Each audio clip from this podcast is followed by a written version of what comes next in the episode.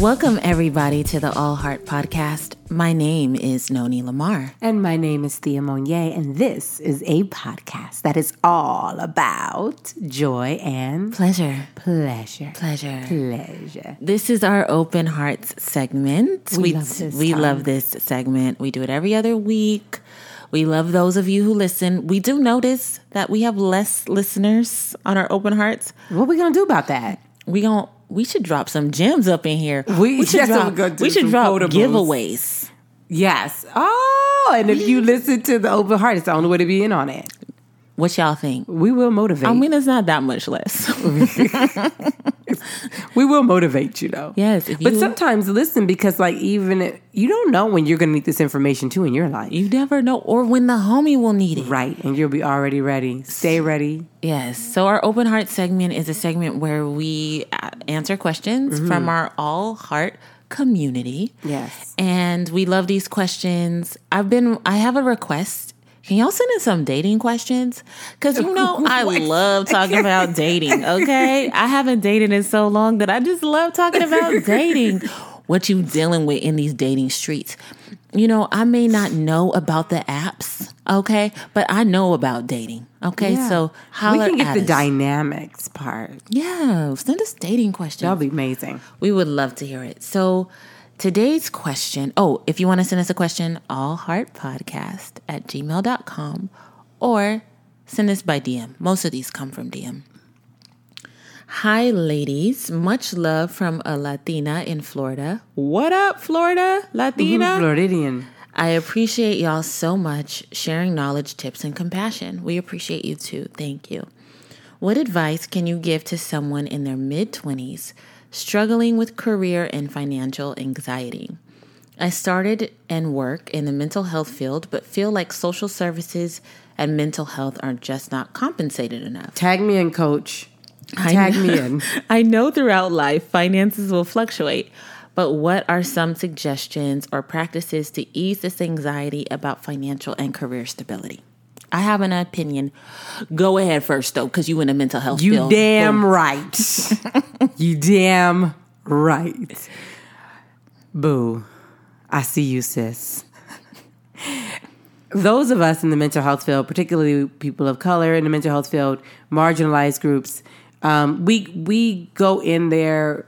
I mean, I'm I'm gonna say most people go in there for good intentions, but really we go in there like trying to do the right thing, right? We go in there because we see things in our community that we want to help. We see things in our family and we want to help. We want to go to a deeper level, and, and we do get all of that. Here's a couple of the th- steps they don't tell us about, right? Is that the programs that run in our community are poorly funded because at the end of the day, we live in a system and a society that does not value the mentally ill, does not value the poor, does not value people of color, does not value people from marginalized backgrounds. And we work with those people because it means something to us, right? And so the lack of funding is definitely related. You know, anything you, you want to know what this country values at any level, you just look at where they put their money. And state to state, university to university, I don't care how liberal places seem, they don't invest their money there, right? So that's just that is the truth about the field. Like it's not a field that generates a ton of money. Um, like education, for instance, Exactly. for all of our teachers listening as well. Exactly. Um, and so where I find the strength um, and I find the financial freedom from that anxiety is I am licensed. I went the distance to get myself licensed so I would have freedom to create this modality, this style, this language, this voice for mental health beyond just working, you know, day to day, person to person. And I use that voice to amplify myself to get speaking engagements and bring in additional money. Um, that doesn't, that's not a burden on my clients. That cost is not go to them. It goes to the organizations or the different entities that are bringing me out. It goes to, you know, if there's sponsorship opportunities, if there's, it goes to a lot of things. But I, I first had to figure out my unique voice within this field. If I just do it the way they've designed it, you know, we're just patching band aids. What are you observing as the problem and how can you speak to that? How can you challenge the field and then how can you leverage speaking about that? Um, how can you get on some of these webinars? These are all ways of, you know, taking the knowledge base that you have and actually amplifying your voice, the voice of the clients, the voice of the underserved. What are you observing? Are these practices in mental health um, helping with that? So, some of the people I know we're we're we're starting to figure out how to monetize this in a way that doesn't harm our students our clients but also allows us more financial freedom to expand our messages which is ultimately the goal. Um, you can follow the joy and justice collab on instagram and you'll meet a lot of our fellow mental health decolonizers. And i'm not saying we do this i'm not saying this alone we're we're not doing this for financial reasons, but we understand that finances are a way of demonstrating investment in these marginalized spaces, and so we're bringing messages from these spaces, and we are expecting to bring in um, additional financial resources so that we can do things like the Joy and Justice Collab, so that we can do things like have a decolonizing mental health conference. We want to be able to fund and do these things too. Um, you know, we're doing a whole episode on money. We're doing a whole money series because I don't know, in this time in this open heart we can talk about financial anxiety but noni brings up some amazing tips that i'll let her share. But really when we find financial anxiety we really have to ask ourselves how have we defined money? How's how have we how what is our relationship with money? What are our triggers around money? And know that all of that was learned and can be unlearned and redefined by you to serve you and your purpose. So I think Thea touches on great things. One is, though she won't define herself as this, the solution she just gave you is to be more entrepreneurial, to have an entrepreneurial um, spirit about yeah. whatever it is that you're doing, right? Yeah.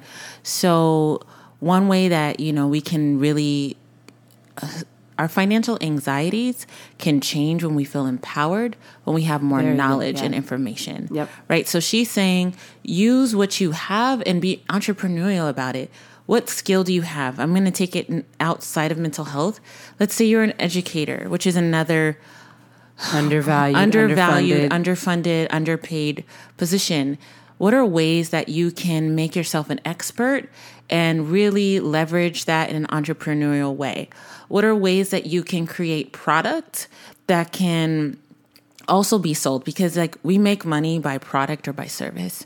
So you can create service, which is what Thea's talking about. She's mm-hmm. creating a service as an entrepreneurial person, a, a, thinker, a speaker, but you can also create product. Mm-hmm. What are products, things that you can create, books, ebooks, um, uh, webinars. webinars. There are people if you're a teacher i see i personally buy a lot of teachers materials yeah. because i'm a homeschool teacher. So mm-hmm. let's say that you were a mental health person and you went on teachers pay teachers and you had a um, packet that you created around for young people about dealing with like basic psychology issues. I don't know. I'm, right. I'm, not in the field, so I'm just giving you one of my just off the fly ideas, yes, right? Yes, yes. But basically, there's so many storefronts. There's so many places where you can go with your expertise and and do that. Another option, because you're in your mid twenties, is to take five percent of your income and invest that find out about investments. First, go invest in a book about investments, right? Mm-hmm. Like, and think about how do you want to invest? Do you want to invest in a stock market? Do you want to invest in creating a susu, a, a circle of mm-hmm. of all your your homegirls putting in money? And then you each get some of that money. You know, mm-hmm. I'm not talking about a pyramid scheme at all. No, no, we've not one this. of those kind of sister circle things. I've seen this in workplaces too. They do this. Yes. Yeah, so there's so many ways for you to take five. I promise you, you won't miss ten percent of your income. You waste it. Like yeah, you everyone do. does. Yeah, we do.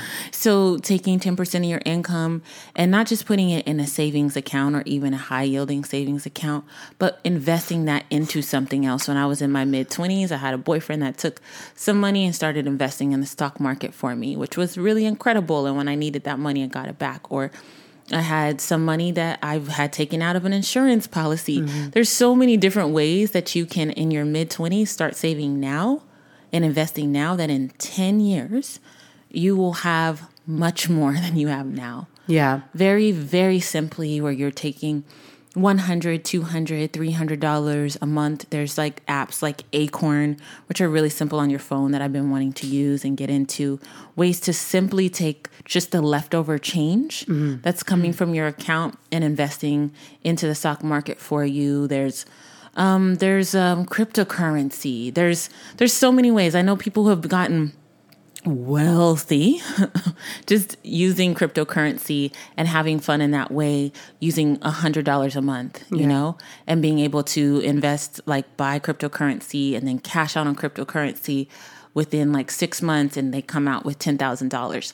It's really about like what sounds fun to you. Yeah, it's really experimentation, uh, redefining creativity is what we're we're both telling you to tap into because it's not going to come into the field. It's not going to come through the field because of how the field is set up. Right. So what we're saying is like, um, think about why you wanted to go into that field. That's where the passion and the creativity is, and what can you create from that space that you can monetize for yourself. It doesn't have to go through anyone else, through any other channels. And then as you're monetizing that, take what Noni's saying, take $100 a month, invest in cryptocurrency, and cash out at some point. I mean, and there's too like you may just like to make body butters, baby, and like Right. sell them to the homies or like whatever. There's so many different things that you Yeah. can do, but whatever you choose to do to make extra money, because that's what you're saying you it has need. to bring you joy. make sure it brings you. It has joy. to bring you joy. I'm telling you. I know so many people who, when they go into it and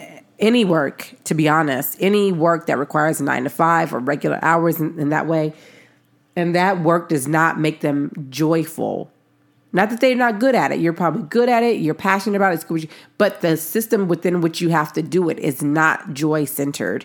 You need this external thing. You know, for me, I have all heart. I have them black mamas. I do my I do my own fucking thing. Right. Like I got the degree to do my own thing. Right. Ain't no point in me sitting up under somebody them telling me what to do. Right. So use that freedom mm-hmm. and create what you want, and the money will come from that. But the first thing you got to tap into is that anxiety, and that's coming from a lack of joy. Yes, and a lack of knowledge. So go out and figure out what else you can do to make money that'll make you happy. And stay strong, sis. Much love. Thank you for your service. Bye.